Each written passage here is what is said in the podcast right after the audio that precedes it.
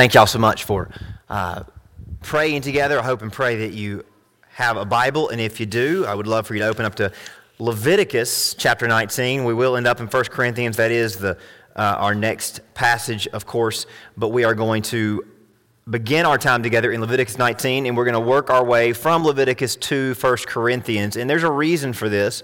Um, now, you may. Uh, you may be sitting here on these Wednesday night services and say, Justin, we really talk about the same thing every week. And, and maybe, maybe there's a reason for that. Maybe we talk about the same thing every week because we need to hear it.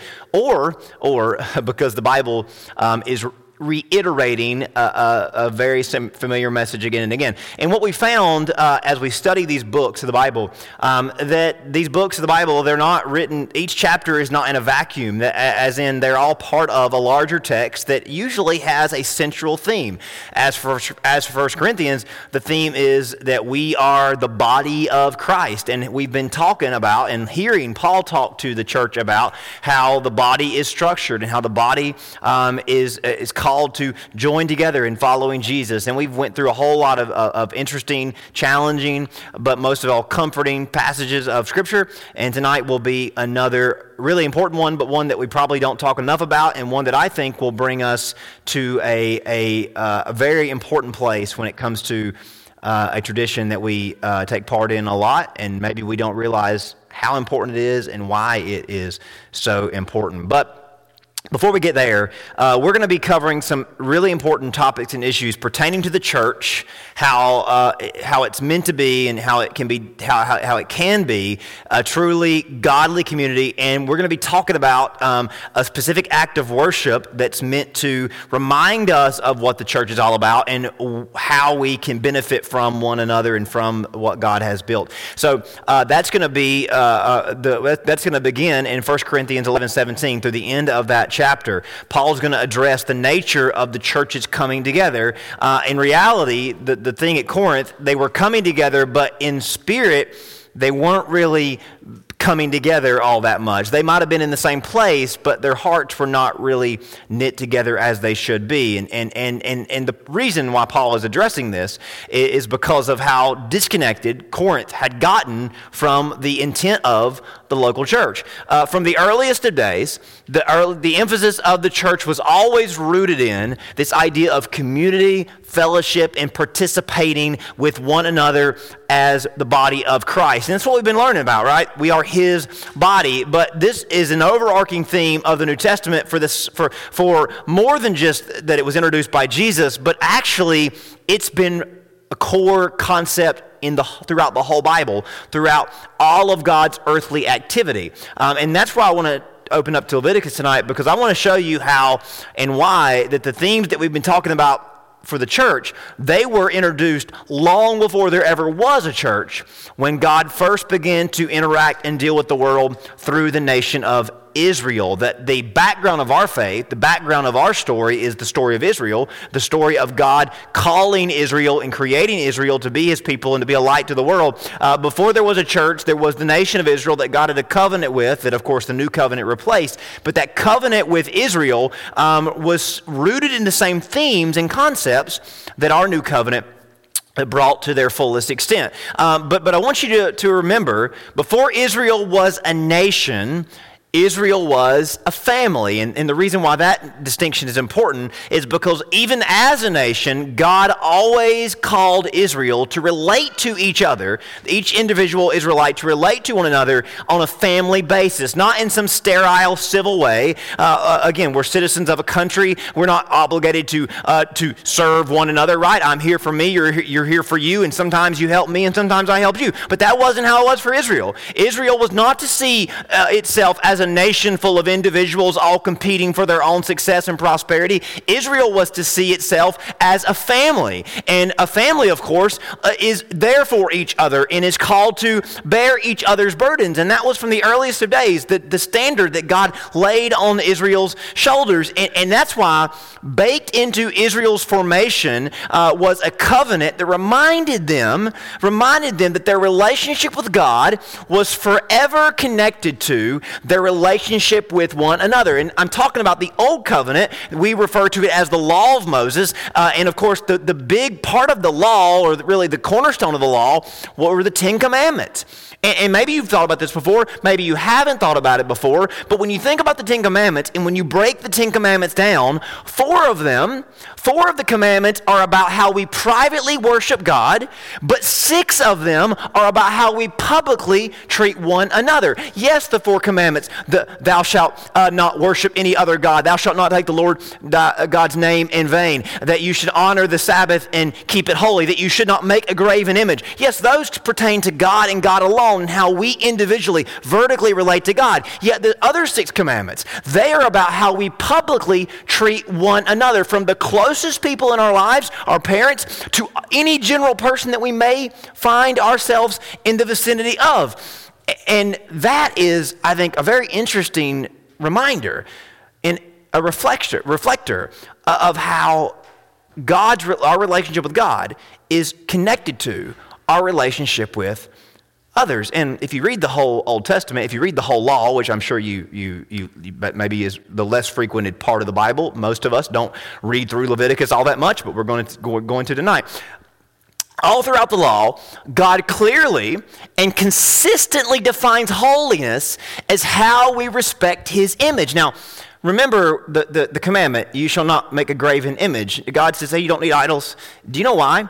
God did, told the Jews, don't make an idol of me.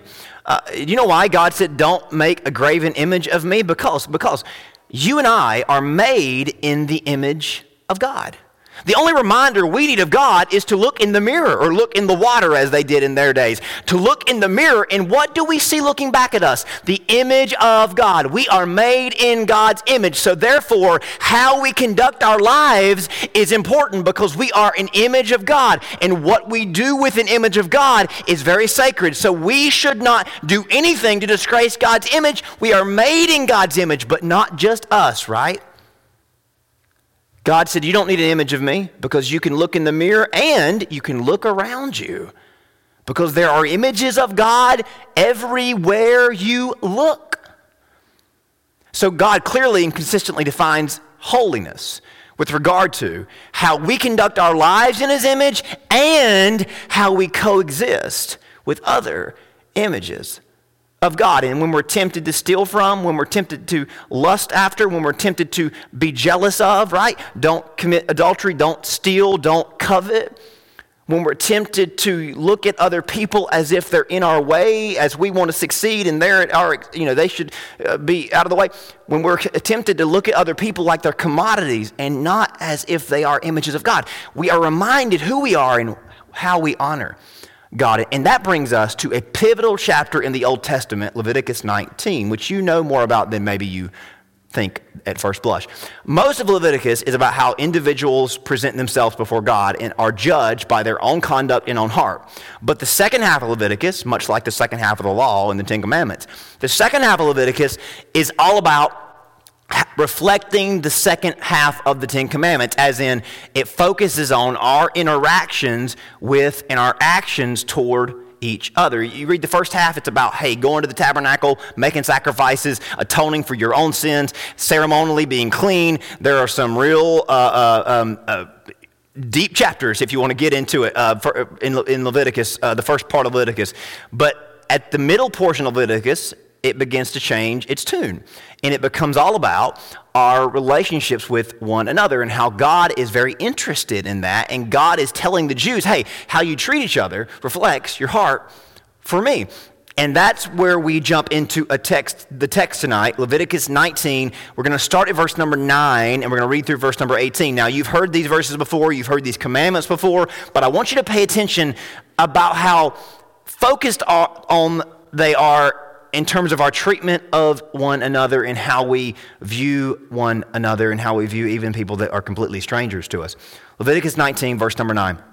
When you reap the harvest of your land, Now, I think he's emphasizing your because if it's mine, it's mine, right? I mean, not yours, it's mine. When you reap the harvest of your land, you shall not wholly reap the corners of your field. Don't you think Moses is kind of leaning into that? Your land, your field. Nor shall you gather the gleanings of your harvest. Well, what, what are you doing? What do you mean? I can't take all of my harvest from my land, from my field. I mean, who else's is it? Verse 10. You shall not glean your vineyard, you shall neither you shall gather, nor shall you gather every grape from your vineyard. You shall leave them for the poor and the stranger. I am the Lord your God. So what, what is God telling the Jews here? Yes, it's your field and your land and your harvest and your fruits, but I am your God. And what is your God telling you to do? To leave some of it for others. Now, if, if that feels a little bit abrupt or sharp, it's because it would feel that way to them, just like it feels that way to us, right? God is saying to the Jews, hey, how you treat each other, even those that you have no relationship with, matters. He says, You shall not steal, nor deal falsely, nor lie to one another. So that's we know that's pretty common practice, right? Don't steal from somebody, don't lie to somebody, don't deal falsely. And again, what is this all about? How we treat each other matters to God, right? Verse 12, you shall neither swear by my name falsely, nor shall you profane the name of the Lord your God. So God is equating, here, listen to this, God is equating treating others wrongly with misusing his name. Because again, if we're all made in God's image, mistreating someone else is essentially disrespecting God. Verse 13, you shall neither cheat your neighbor nor rob him. The wages of him who is hired shall not remain with you all night until morning. As in, hey, if somebody works, works for you, better pay them because how you treat them matters. It's like, it's the same thing as if you'd kept from God. You shall neither curse to death nor put stumbling block before the blind, but fear your God. I am the Lord. Again, he says, don't take advantage of someone just because they're weaker than you or lack the things that you have. You're not better than them because you have those things. Remember, I am the one who made you to see and maybe made them not to see. Essentially, though, how you treat them reflects how you feel about me. See, the Jews thought, well, how are the deaf going to know and how are the blind going to know? They can't see or hear what I'm doing to them. And God says, whoa, whoa, whoa, whoa. They can't, but I can. Verse 15 Do no injustice in judgment. You shall neither be partial to the poor nor honor the person of the mighty. In righteousness you shall judge your neighbor. You shall not go about as a talebearer among your people, nor shall you take a stand against the life of your neighbor. I am the Lord. So again, notice how God is very interested in what people do. He says, Are you gossiping about somebody? That matters to me. I hear what you say about them, and you may say, Well, they shouldn't have done that. But God says, Hey, I care about what you say about that person. And maybe you've never thought, maybe you've never read this before. I didn't know God was that interested. Maybe this makes, makes what Jesus says in, in the New Testament, love one another, maybe it makes that make a lot more sense, doesn't it? I think it does. Verse 17. You shall not hate your brother in your heart. You shall rebuke you shall rebuke your neighbor and not bear sin because of him. As in, hey, if you get in, uh, get in an argument with your neighbor, you should be able to work it out and, and, and not be guilty of sin in terms of hating them just because you had a little bit of an argument. As in, reconciliation should be a necessity on every believer's heart.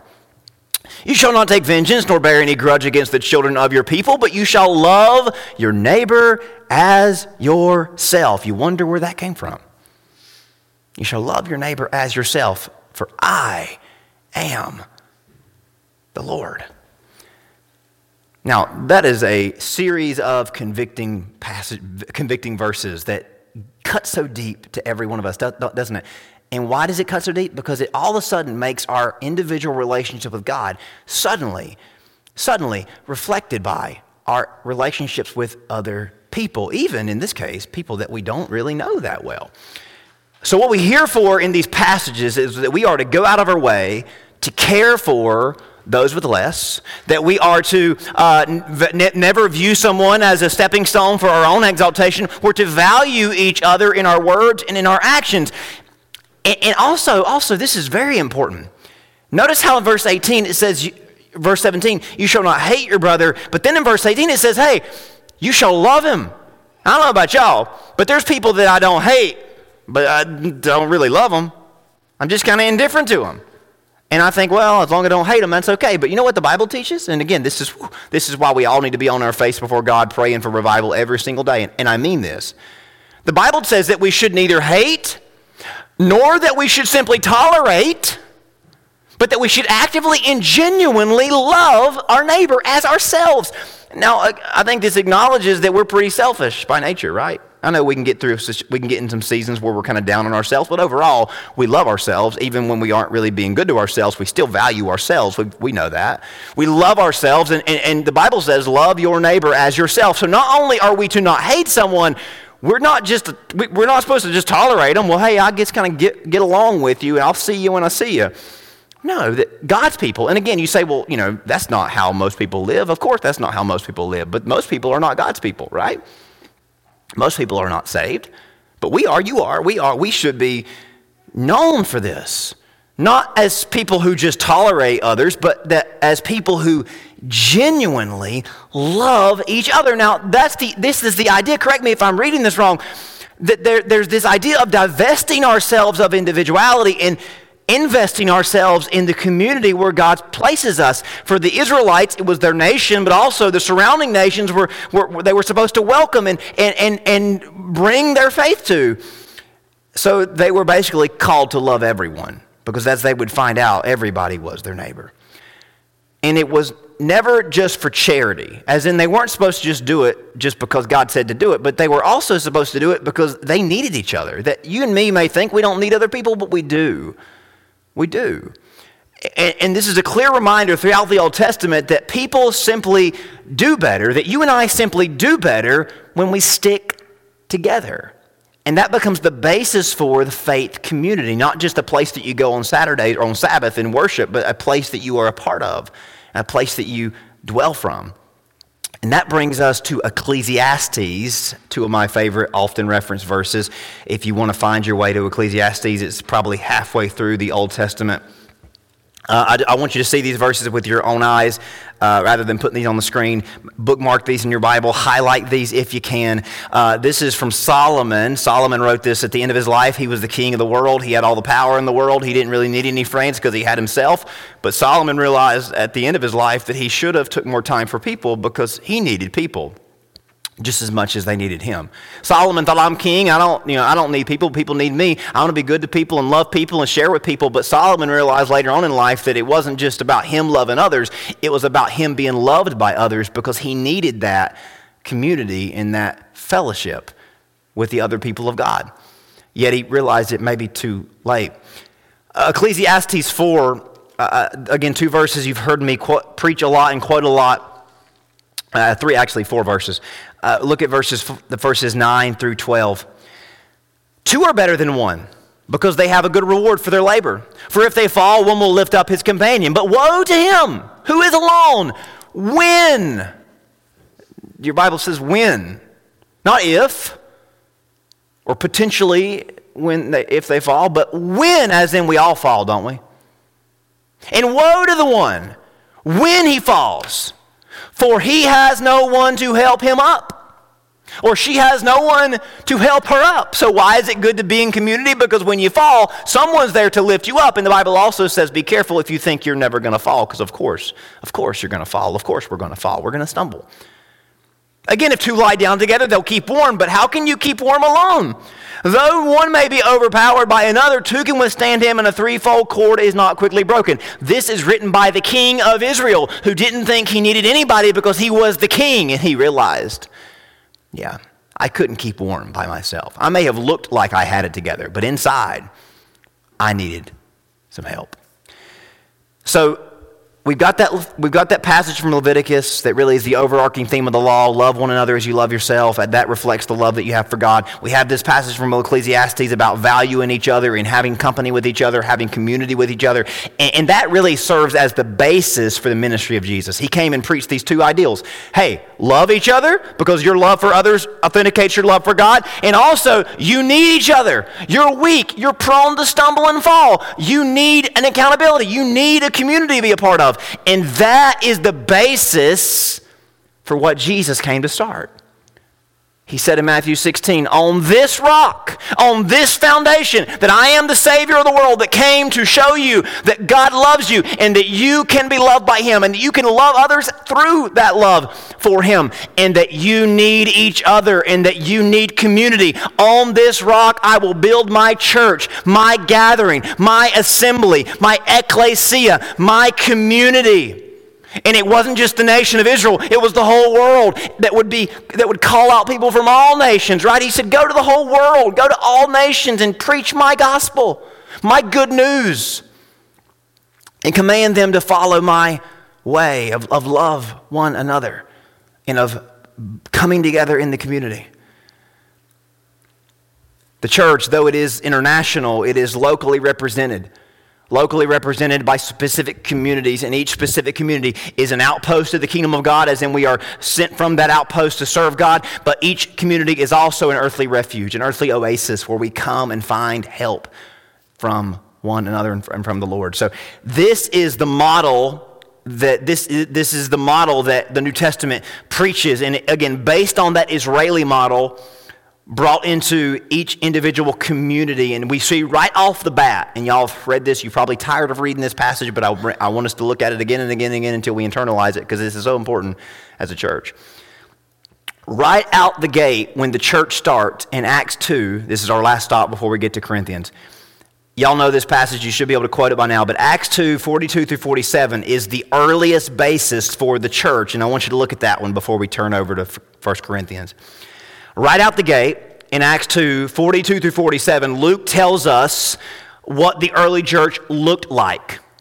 And again, what are, what, what are our pillars? Love, love God, love others. The way you love others reflects how you love God or if you love God. And you need community. You need each other. You need to be there for each other to help each other when you might fall, when you do fall. So, this community, this is the church. And right out the gate, we see how the, new, the early church exemplified this. Acts 2, verse 42. They continued from that opening day, steadfastly in the apostles' doctrine and fellowship, the breaking of bread and prayers. So, as important as their beliefs were, was their practice and their fellowship. So, notice that Luke defines the early church not just by what they believed, but by their fellowship. He says the early church was a community, they were a family. They broke bread together. They prayed together. It says that fear came upon every soul, and many wonders and signs were done through the apostles. And all who believed were together and were, had all things in common. And, and it goes on to say they sold their possessions and their goods because they needed each other. They, they, they took care of each other. They were in one accord from house to house. And again, we see this emphasis on fellowship. They broke bread together. They had food together. They praised God together. So we see this basis for the church, right? This community.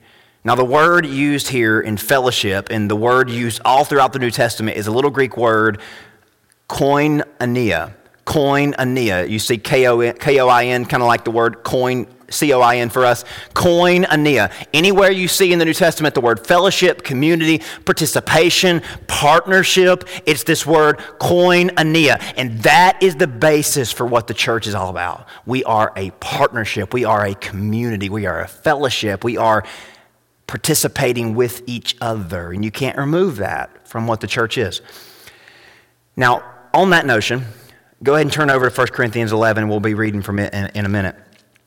While you do that, I want to I wanna talk about why the church hasn't always kept this idea front and center. Because clearly we haven't, right? If the only reason you ever hear people talk about the importance of church unity is when they worry about it might affect how, how, how it might affect them, it, it exposes just how far we've gotten from this. Because I only ever heard people talk about church unity when I was little, whenever people were upset that they might suffer at somebody else's expense. How can something built on the foundation of community and partnership somehow find its way to be emptied of most of those fundamentals? I want to ask you that.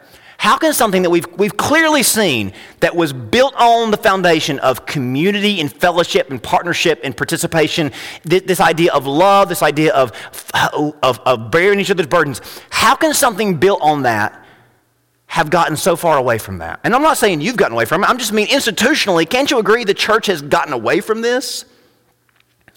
Specifically, in that it's more about I show up and I bring, you know, I've got my plate and you've got your plate and they've got their plate and we all fill our plate up and we shake hands and we go home and we're like, hey, I'll see you next time. You know, but how, how can a church, how can the church built on the foundation of gatherings and fellowship and partnership and community, where all of us are here for each other and accountable to each other, how could that, how did that somehow devolve into this a la carte style restaurant that the church is in today's world?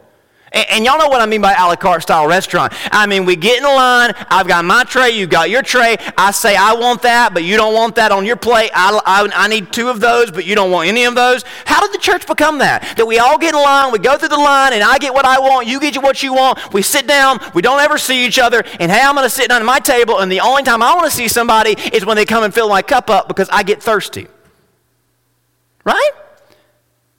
How in the world did the church go from being this community fellowship, partnership, participation, this koinonia? How did it go from that to being this thing where we all just line up with our trays and then we go to our corners? How did that happen? How can what we've seen the Bible portray as a deeply communal, connected experience become something so sterile and something so commercial and so individualistic? How did it go from community to commodity? From people investing to, per, to a personalized product? How did it go from serving others to serving ourselves? Here's how. How has this happened over the last 2,000 years? Because instead of preaching the full gospel, we settled on just half of it. Because it was more convenient and more malleable to our pre existing lives, and it got more people into pews, but it didn't keep more people in the church. As in, we were all about preaching salvation, how salvation puts us puts Christ in us, but we forgot that it also puts us in Christ. Do you see that? We were all about salvation puts Jesus in us, but we didn't talk about how it puts us in Christ. We were all about how salvation puts Christ in our body, in our heart, but we didn't tell people that salvation put them in his body. Did we?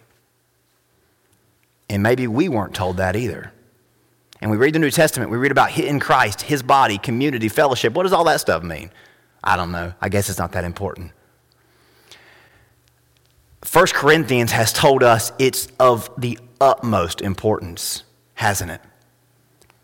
And what Paul is going to talk about in the back half of chapter 11 is the irreplaceable nature of communal worship and communal fellowship in Christ and how one particular church tradition communicates this more than maybe any other practice. So, with that note, first I'll look at verse 17 through 19 of chapter 11. What I say, what I speak, I speak not accordingly to the Lord, but as it were, oh, I'm in 2 Corinthians, I'm sorry. Open to the wrong one. Chapter 11, verse 17. Now, in giving these instructions, I do not praise you, since you come together not for the better, but for the worse. He said, Hey, you're coming in, but uh-huh, no, it doesn't look good. For first of all, when you have come together as the church, I hear that there are divisions among you, and in part, I believe it. He didn't mean that they're disagreeing with each other. He just means, hey, y'all are all going to your own corners. You're together, but you're not together. Does that make sense? You're all in the same building, but I don't see you as all in the same spirit. For there must be factions among you that those who are reproved may be recognized among you. So Paul says, hey, I believe that there are these divisions, and in fact, that has to happen so that God can tell those who actually care about what the church is about and from those who don't. Not to put it bluntly or too bluntly, but that's the truth. He says, Hey, I'm glad there's those divisions, and I think this should encourage some people who are trying their best, pastors and church members trying their best, because when you see those that just don't get it or don't want to get it, hey, Paul says, Hey, that's going to happen. That's going to happen. Just let it be. You know, love them and work on them, but hey, if they don't get it, they, they don't get it. But the area that perennial, perennially plagues the church and stunts the church's spiritual growth and progress is this issue that we've just talked about that he's going to get into. Now, from what we can gather from Paul's other writings, there were common divisions between rich and poor, race and ethnicities, but there were other divisions as well. Uh, to fully understand where he goes from this, it's important that we understand the structure of most early church services. In the early days, uh, in the early days, the church would gather for several hours at a time on Sunday mornings. It, wasn't just an 11 o'clock thing or a 10 o'clock thing and come back Sunday evening. In the early days, when the church came together, when he talks about them coming together, he doesn't just mean they came together for an hour. And I think it's important that we know this. Um, one of the earliest reports uh, comes from a Roman spy named Pliny the Elder, and he was sent to spy on the churches of Rome, uh, of the churches of the Roman Empire. And he wrote to the emperor at the time, Trajan, and listen to how he describes the church that he spied on. They were accustomed, the Christians were accustomed to meet on a fixed day, that Sunday, before dawn, and they sing responsively a hymn to Christ as to God, and they bind themselves by oath, as in they listen to a sermon and they commit to do what it says. When it was over, it was their custom to depart and to assemble again, as in they had a separate place that they assembled to partake of food. So they would come together and worship and hear a lesson from God's word. Then they would immediately and weekly go into fellowship. So they, they would get together about 6 a.m. and around 11 o'clock when the service was over. 11 o'clock when the service was over. So after being together for five hours, they sang a lot and they preached a lot and they testified a lot. Whew, that would kill us, but they did it. And around lunchtime, they would go into the second act of worship, the second act of the service, which would take several more hours. They would gather around a big table.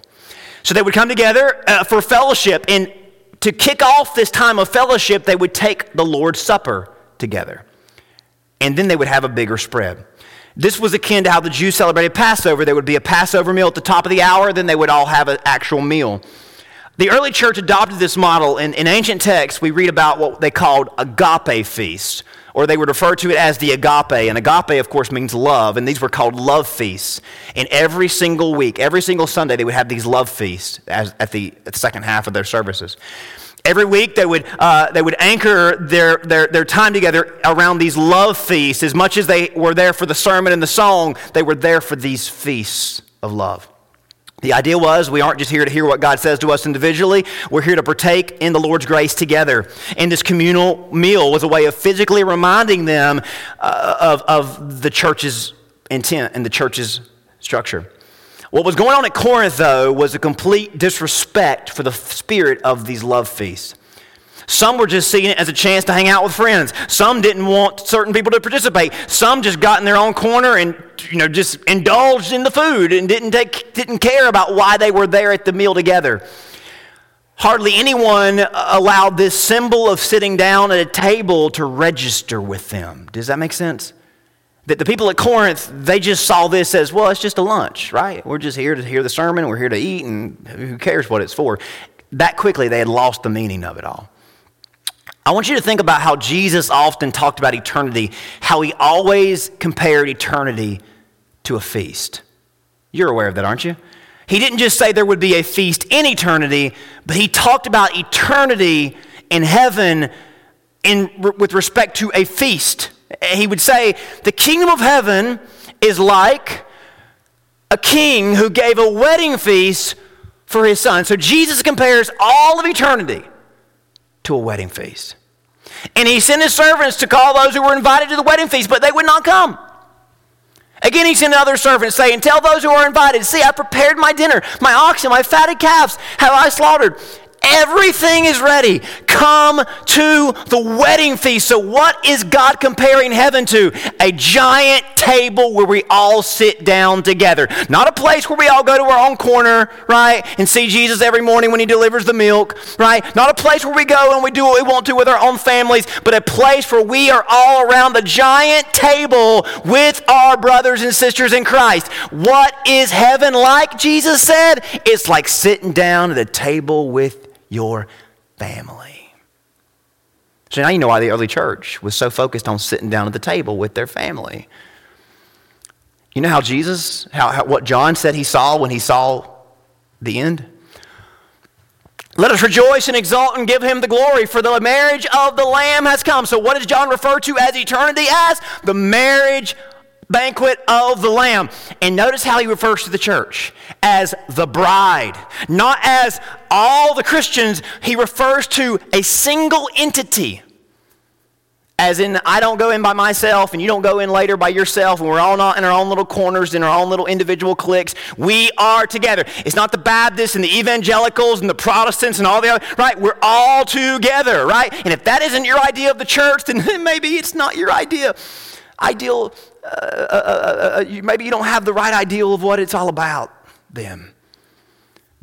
Let us go. He says, It was granted to her to clothe herself with a fine linen. And then John explains the linen is the righteous deeds of the saints. He says, Hey, I'm talking about a single entity, but that single entity is all of the saints. But from, the, from God's perspective, we're all one. He says, And the angel said, write, write this Blessed are those who are invited to the marriage supper of the Lamb, as in it's all about this meal it's not that every church service needs to conclude with a meal where we all are gathered together, but the idea here is that we see ourselves as sharing in something. Sharing in something. I hope that makes sense. I know we've spent a long time on this, and we're just going to briefly breeze through this passage because this passage it's important, but I think explaining it up front was more important so you understand what we're about to read the gravity of what we do when we're gathered together carries so much more weight. And the fact that gathering is so important and leaning into the body, all of this gains emphasis here. Listen, church, we ought to paint the town red with this message because there's a whole lot of people that they think they're going to heaven when they die and they think they know Jesus, but they have no regard for the church. Right? I've, had, I've done so many funerals for people, and they tell me this story at the end of the day. Well, they didn't go to church, but man, they really love Jesus.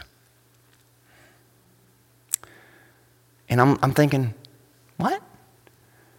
You love Jesus, but you, you, didn't, you didn't love the body that he placed you a part of? Oh, yeah, I just wasn't for that. Just wasn't for them. And hey, I, I get it. There's people that can't be here that would die to be here. But there's a whole lot of people somehow, some way, they forgot. And there's people in places like this. They might be here, but their hearts aren't. And that's what was going on at Corinth, right? Paul is going to comment about how their behavior at this meal was unbecoming, and he narrows his focus on the Lord's Supper. So I want you to follow with me verses 20 through the end of the chapter, and then we'll make, some, we'll make a few comments, and then we'll, we'll close. Therefore, when you come together in one place, it is not to eat the Lord's Supper, for in eating, each one takes his own supper ahead of others, and one is hungry and another is drunk. He is saying, hey, y'all come, but you don't really come for the right reason, as in, as in to celebrate the supper of, of, of Christ and to celebrate communion. You're just here for the extracurricular stuff. He says, uh, for in eating, one takes his own supper ahead of the others, one is hungry, another one is drunk. What? Do you not have houses to eat in or drink in? He says, Hey, do you think this is just an extension of your, per- of, of your personal life? No. Or do you despise the church of God and shame those who have nothing? What shall I say to you? Shall I praise you in this? I do not praise you. He says, This is far from what it should be. For I received from the Lord that which I also delivered to you, that the Lord Jesus, on the same night in which he was betrayed, took bread. And when he had given thanks, he broke it and said, Take, eat, this is my body, which is broken for you. Do this in remembrance of me. In the same manner, he took the cup after supper, saying, This cup is the new covenant in my blood. This do as often as you drink it in remembrance of me. For as often as you eat this bread and drink this cup, you proclaim the Lord's death till he comes. And listen to this. Therefore, whoever eats this bread or drinks this cup of the Lord in an unworthy manner will be guilty of the body and blood of the Lord. But let a man examine himself, and so let him eat of the bread and drink of the cup. For he who eats and drinks in an unworthy manner eats and drinks judgment to himself, not discerning the Lord's body. As in, hey, you're here, but you don't realize why you're here. For he who eats and drinks in an unworthy manner eats and drinks judgment to himself, not discerning the Lord's body. 30. For this reason, many are weak and sick and among you, and many sleep or have died. For if you would judge yourselves, you would not be judged. But when you are judged, we are chastened by the Lord that we may not be condemned with the world. That's a pretty powerful statement, isn't it? That God was actually, come on, y'all read it right? God was killing people. Killing people because they weren't taking this seriously. Therefore, my brethren, when you come together to eat and wait for one another, as in, hey, remember why you're here. It's not for you, it's for us. You are part of us. We are the body of Christ. But if anyone is hungry, let him eat at home. He says, hey, if you're just here because your stomach, for, for your physical, fleshly ideals, then they stay at home. I mean, I, I'm not saying that, but Paul's saying that. Lest you come together for judgment, and the rest I'll settle when I come. He says, hey, I got some more to deal with, but I'll deal with that when I get there. So again, the emphasis is our joint participation in Christ, of Christ and partnership together in Christ you know, it's our misunderstanding of the Lord's Supper that might expose just how far off base we've gotten from this when it comes to giving focus to the church gathering and what we gain from being in the same place for the same cause. Notice he explains in verse 23 to 26 what the Lord's Supper means and why it's important that we take part in it. Over the years, there have been so many wrong interpretations of this celebration, and mainly because it was detached from the communal ideal for the first several centuries, the Lord's Supper was a part of these love feasts, which everyone would finish worshiping, and, and weekly they would gather to celebrate communion and then have a meal together. Uh, this breaking of bread was a call back to the Passover and, and, of course, the night that Jesus died. And communion was to be taken as a communal act of worship for two reasons. To remind us that we all have the same provision, that God has saved us through the same means, that we're all saved the same way through the blood of Jesus, the body of Christ. But also to remind us that we are sustained together and we are strengthened by the Lord together and for each other. It's connected with baptism. We're baptized into his body. We are sustained by his body and blood for the purpose of the body that we're placed to be a part of. It causes us to examine our hearts and know that we don't take this in a vacuum. We don't participate in Jesus apart from one another. In these early days, listen to this. In these early days, God was literally striking people dead that were taking this in a nonchalant way. People say, I want to go back to the early church days when there were miracles and all these supernatural occurrences. I remind them that in those days, when someone like Ananias and Sapphira didn't give 100% of the proceeds, not just 10, when they didn't give 100% of the proceeds, God struck them dead. Right?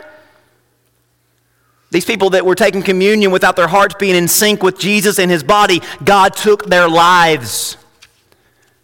We often grade spiritual health by how much God is pouring out his blessings, but it can also be said you can determine how present God is in a community by how intolerant he is of sin and how quickly he snuffs it out.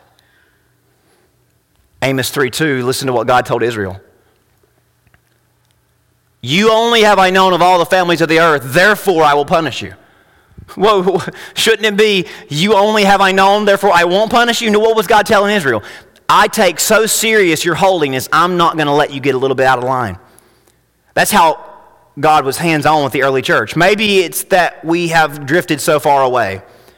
Maybe it's that the church of our generation is so far away that God has to give us more grace. Perhaps if we took it this serious, we would see God pour his power out not just through the blessings, but also through these severe of ways where he makes it very clear what is what he approves of and what he doesn't approve of. You know, I think most importantly, this passage should drive us back to what church is all about. It should drive us to celebrate Jesus together and partake of him together. There are many different interpretations of communion. Uh, Catholicism turned it into a weekly sacrifice, which is far from what it was meant to be. Uh, Luther pretty much continued that ideal. And then there was some that came along and said, all communion is just symbolic. it doesn't matter. You don't even have to do it. But when you do it, it just reminds you about what Jesus did. But I think there's more to it than that. I think when we come together as the body of Christ and partake together from the Lord's table, it's just like with any service. That's a special opportunity to allow the Holy Spirit to do a special work in our hearts. John Calvin referred to this as a spiritual union with Christ in his body. When we take communion together, we are spiritually nourished and spiritually united. When we take communion, we are reminded that it's not I, it's we. It's not me, it's us. We don't want to be found unworthy or disrespectful of his body, do we? We don't want to be found kind of just showing up for ourselves and not really caring about the greater body that we have been placed in. Communion reminds us of how his body is structured and how we are sustained. How he has provided for us individually, yet communicate, communicates with us communally, and how we receive from him and partake in him together. And by doing so, we give place to the Spirit to do what we cannot fabricate on our own and cannot receive any other way. I think it's only right that we end our time together tonight from that passage by celebrating the Lord's Supper together, praying that God would nourish us by His Spirit and begin doing a work within us and by joining us together with Him in His body. What I'm going to do is say a prayer for us. I'd like for all of us to come together like we normally do, and we're just all going to be, we're all going to just stand together around the altar alongside each other and take the elements together. Let me pray for you. Heavenly Father, thank you so much for the promise of your presence, but also the guidance you've given us in what the local church is all about. It is an extension of your body, it is your body of believers. You have called us out of the world, out of ourselves, and you have made us a part of your body. Lord, let us not take this in a disrespectful way. Let us not take this in a nonchalant way. Let us be reminded, Lord, of what it means for us to be members of your body. Lord, as we come out of ourselves and we come into you and we become a part of each other. Lord, as we come to the table, we pray that you would nourish us through your Spirit, unite us, join us together, and help us to see that together we are your body.